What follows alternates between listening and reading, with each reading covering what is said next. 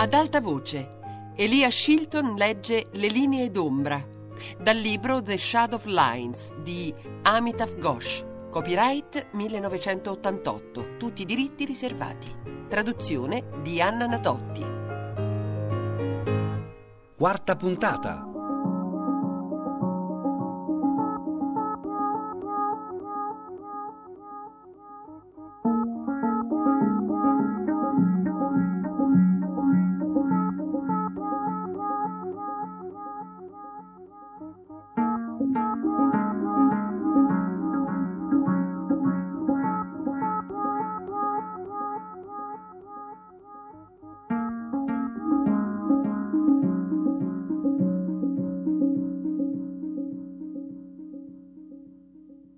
Roby e io ci squadravamo. Lui languidamente appoggiato alla Studebaker con i calzoni lunghi e io fin troppo consapevole di quanto fossero tozze le mie gambe nei calzoncini corti. Il Saheb sbucò fuori dall'imponente vettura blu e salutò la nonna con un sorriso, curvando il busto in avanti in una sorta di inchino abbreviato. La nonna gli fece un rapido cenno del capo, interrompendo la conversazione con Maya Debi, giusto il tempo di sollevarsi sulle punte dei piedi e annusarlo in faccia con aria distratta. Lui fece finta di niente, ma più tardi mio padre rimproverò la nonna dicendole che non avrebbe dovuto annusarlo a quel modo davanti a tutti. Pensava forse che non si fosse reso conto che lei cercava di capire se avesse bevuto. Se n'era accorto certamente, si era accigliato di fronte a quella sua messa in scena di fiutare stando in punta di piedi. Non mi meraviglio, rispose la nonna con sarcasmo. Infatti aveva bevuto. Il suo alito puzzava come trementina alle nove del mattino. Io però non me ne sono accorta, disse mia madre. Quel giorno il Shaheb la conquistò.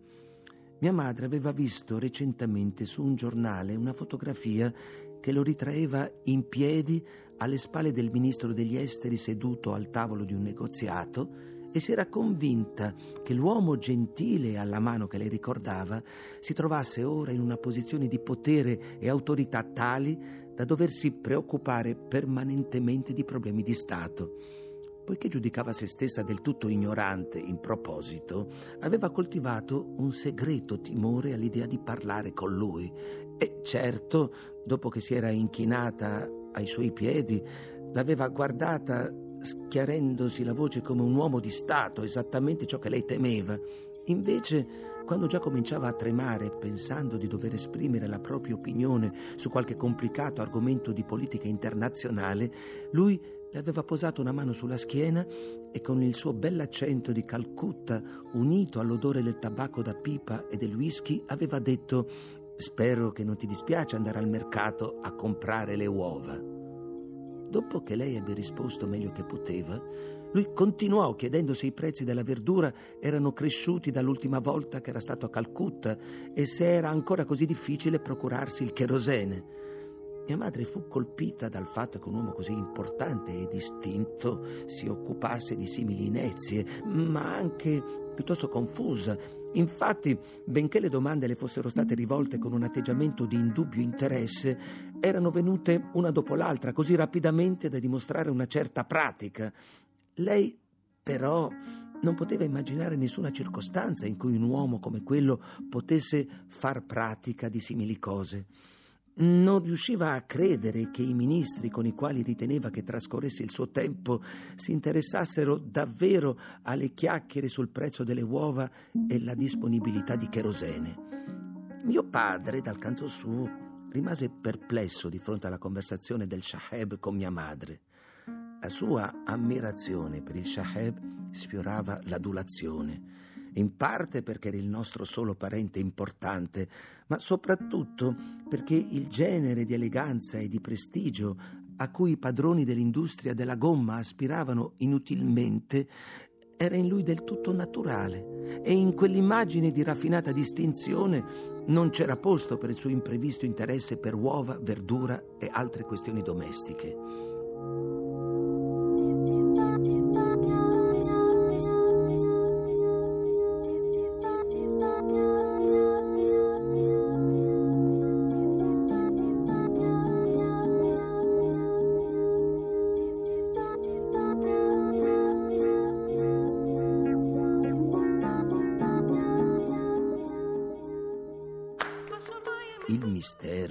Non venne risolto se non qualche anno più tardi, quando mio padre, durante un viaggio di lavoro in Africa, trascorse qualche giorno ospite di Maya Debi e del Shaheb a Conakry.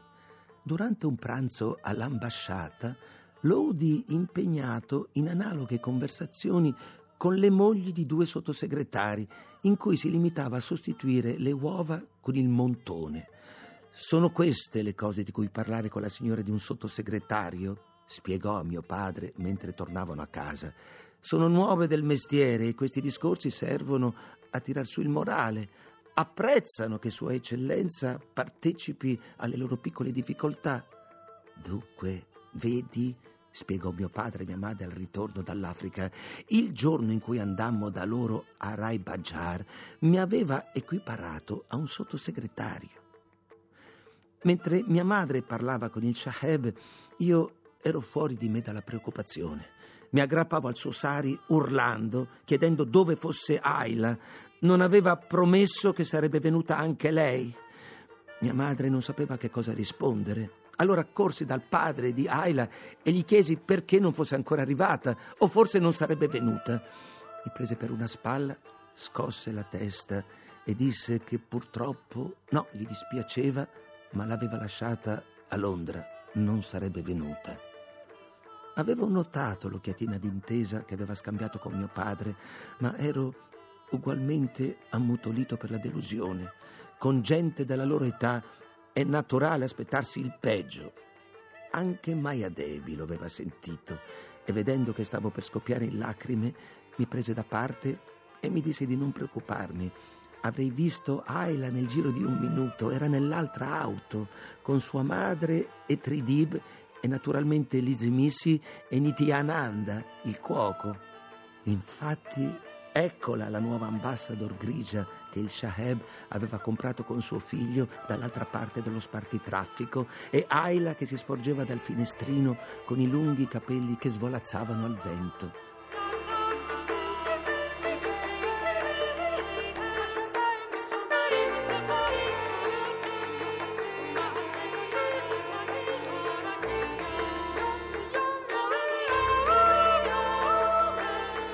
Mi nascosi nel sari della nonna, improvvisamente atterrito all'idea di rivederla. Ma che cosa fai, stupidino? disse la nonna. Eccola, ecco Ayla. Non la stavi aspettando? Tridib bloccò teatralmente la vettura e cominciarono a scendere lentamente. Qui Victoria, così grassa che restammo a bocca aperta. Tridib che mi raggiunse con il nostro segreto saluto Inca prima di voltare l'angolo alla ricerca di sigarette. Lizzie Missy che era rimasta nella loro casa di Calcutta mentre loro erano a Londra.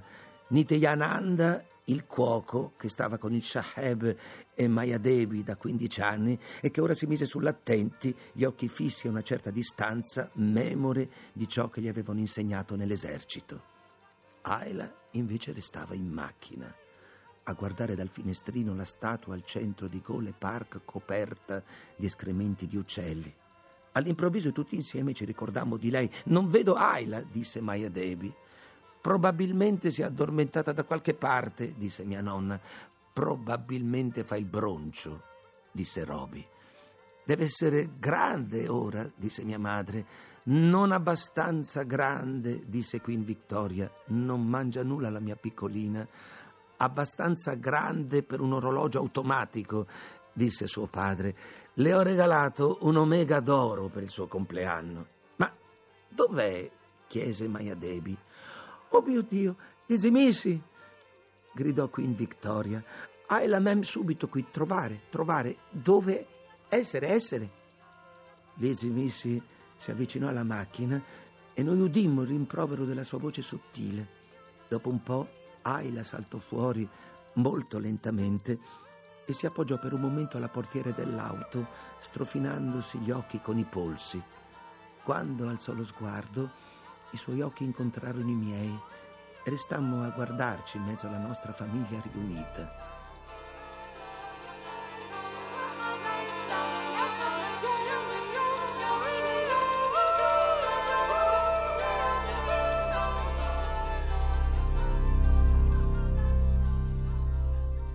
Indossava vestiti come non ne avevo mai visti prima, vestiti inglesi, un camicione bianco sul quale era applicata una giraffa i cui zoccoli sembravano poggiare sull'orlo mentre il collo si allungava quasi a sfiorarle il mento.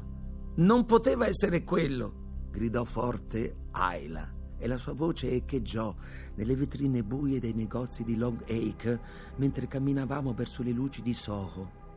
Rise, poi, riflettendo con aria un po' alticcia, disse di no. Non poteva essere quello, lo aveva comprato molto tempo dopo. E Roby, dandole dei colpetti sulla schiena, mi ricordò che Ayla aveva posseduto interi bauli di abiti. Quello non era che uno tra mille. Ma io mi ricordo. Riesco ancora a vederglielo indosso. Mi sembra di sentire il rumore del tessuto inamidato da Lizzie Missy e di vedere le grinze lasciate dal ferro. Sento la trama trasparente della stoffa e l'odore del talco per bambini con cui Lizzie Missy aveva cosparso Ayla. Posso vedere persino la traccia di polvere bianca rimasta sul suo collo e i due rivoli di sudore che vi si aprivano in mezzo a una strada.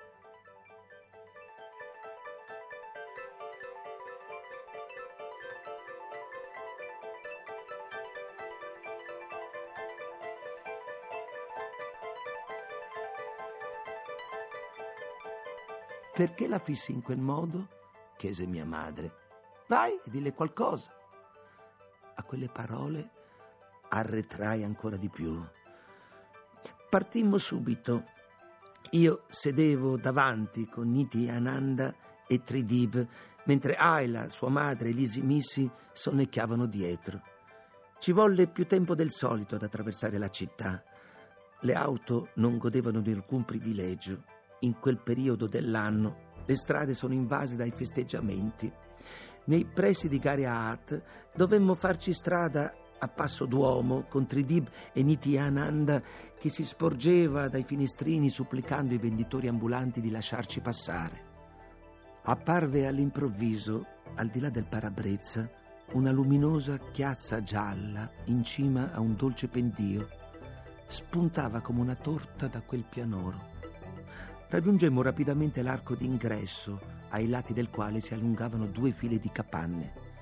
Le macchine rallentarono un po' e mentre la nube di polvere che fino a quel momento ci aveva seguiti scendeva ad avvolgerci, dalle capanne sbucarono dei bambini e si misero a correre a fianco delle automobili agitando le braccia e gridando. Ora la casa sembrava sparita dietro la foresta che fiancheggiava la strada fino alla sommità del colle. Gli alberi crescevano così fitti e vicini da nascondere la casa come un sipario. Tridib, con un sorrisetto, mi disse di guardarmi intorno perché sarebbe passato del tempo prima che mi capitasse un'altra occasione di vedere alberi come quelli. Suo nonno aveva deciso di vivere in mezzo a una foresta tropicale e così aveva importato quegli alberi dal Brasile e dal Congo.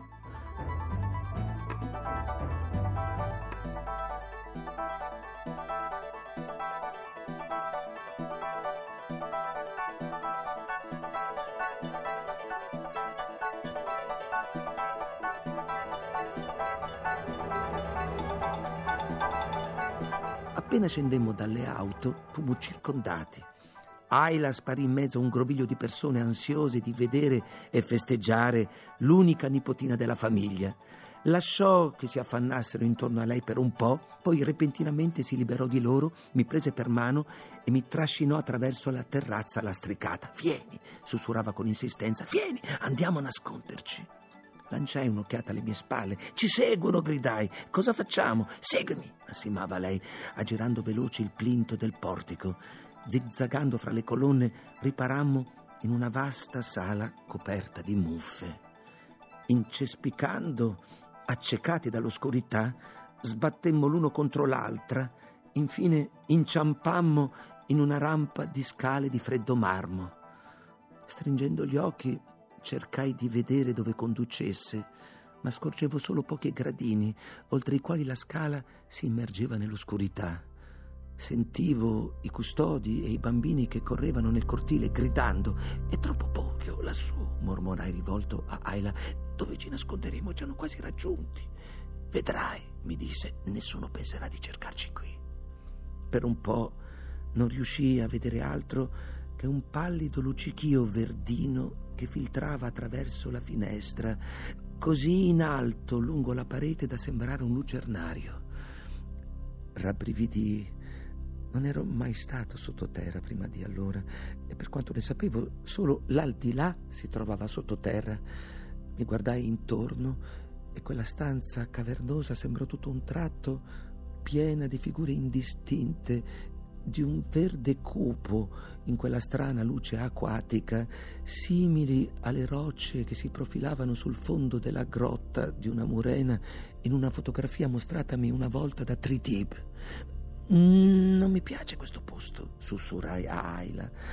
Non voglio restare qui. Vigliacco, rispose lei, e tu saresti un maschio. Guarda me, io non ho paura. Sono solo dei vecchi mobili coperti con dei lenzuoli, niente di più. Ma, ma cosa possiamo fare qui? È così buio. Io so cosa possiamo fare, disse lei battendo le mani. Possiamo fare un gioco. Un gioco, gridai, sbirciando le ombre grigio-verdi che sbucavano dall'oscurità. Ma che razza di gioco possiamo fare in un posto simile? Ti faccio vedere. È un bel gioco. A molti ragazzi piace. Ma non c'è spazio qui dentro, protestai, e non vedo quasi niente. Si alzò in piedi ed esclamò: So dove possiamo giocare. Spero solo che sia ancora laggiù. La seguì mentre avanzava tra le figure minacciose avvolte nei loro mantelli, inciampando nel buio, sollevando piccole bufere di polvere. Mi condusse in fondo alla stanza dove il buio era così fitto che a stento indovinavo dove si trovasse lei. Sì, gridò trionfante, indicando una montagna coperta da un lenzuolo. È ancora qui. Aiutami a togliere il lenzuolo, forza. Ne afferrai un capo, lei un altro e tirammo. Ma invece di sollevarsi, il lenzuolo sembrò vanificarsi tra le nostre mani e per un momento ogni cosa sparì in un ciclone di polvere. Riesco ancora a vederla mentre prende forma lentamente in mezzo alla nuvola di polvere. Era una tavola, la più grande che avessi mai visto. Sembrava estendersi a perdita d'occhio. Bene, disse Ayla, andiamo là sotto. Là sotto. Ero inorridito. Afferrai il suo grembiolino e tirandolo le chiesi che razza di gioco si potesse mai fare sotto quella tavola. Vieni e vedrai, mi rispose. Si era già messa a carponi e si faceva strada nella polvere. Vieni, ti farò vedere. È il gioco che faccio con Nick. Nick? Dissi vigile tutto a un tratto. Chi è Nick? Non sai chi è Nick? disse lei e girandosi indietro verso di me continuò. Nick è il figlio di Mrs. Price, il fratello di May. Viviamo in casa loro a Londra. Andiamo a scuola insieme la mattina e torniamo a casa insieme nel pomeriggio. Poi, ogni sera, Andiamo a giocare insieme giù, in cantina. Mi prese per mano e cercò di tirarmi giù. Dai, ti farò vedere, si chiama gioco delle case. No, risposi scuotendo la testa, confuso dalle domande che sentivo affiorare dentro di me. Questo Nick, sentii la mia voce che chiedeva, quanto è grande? Oh, è grande, disse Ayla, appollaiandosi sul poggiapiedi è molto grande, molto più grande di te e anche più robusto. Ha 12 anni, tre più di noi. Com'è? chiesi a quel punto. Assunse un'aria assorta e pensierosa. Ha i capelli gialli, disse dopo un po', che gli cadono sempre sugli occhi. Perché? disse, non si pettina. Si pettina, ma gli cadono ugualmente sugli occhi. Devono essere lunghi come quelli di una ragazza. No, non sono come quelli di una ragazza. E allora perché sono lunghi? Non sono lunghi, sono solo molto lisci e quando corre o altro gli cadono sugli occhi. Riesce perfino a toccarli con la lingua certe volte. Sputai sul pavimento disgustato. Restammo a osservare la saliva che si trasformava in una piccola pozza di fango schiumoso. Che schifo, dissi, mangiarsi i capelli. Sei geloso, disse Ayla con una smorfia, perché i tuoi capelli sono così corti. Nick Ha un'aria dolce quando i capelli gli cadono sugli occhi, lo dicono tutti. Da quel giorno Nick Price, che non avevo mai visto e che per quanto ne sapevo non avrei mai incontrato, fu una presenza spettrale al mio fianco nello specchio. Cresceva con me, ma era sempre un po' più alto e più bello e c'era in lui qualcosa di più desiderabile, non sapevo che cosa, ma era così per Ayla, perciò doveva essere vero.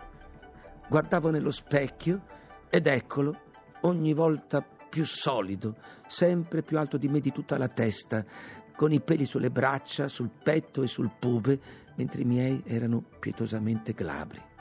Tuttavia, se cercavo di guardare in faccia quel fantasma, di vederne il naso, i denti, le orecchie, non c'era nulla. Non aveva lineamenti, non aveva forma. Chiudevo gli occhi e cercavo di vedere il suo viso, ma tutto ciò che riuscivo a vedere era una massa di capelli gialli che ricadevano su un paio di luminosi occhi blu. Di ciò che faceva o diceva o pensava nei tre anni che trascorsero fra il momento in cui Ayla mi parlò di lui per la prima volta e il giorno in cui condussi May nella stanza sotterranea, io non seppi assolutamente nulla.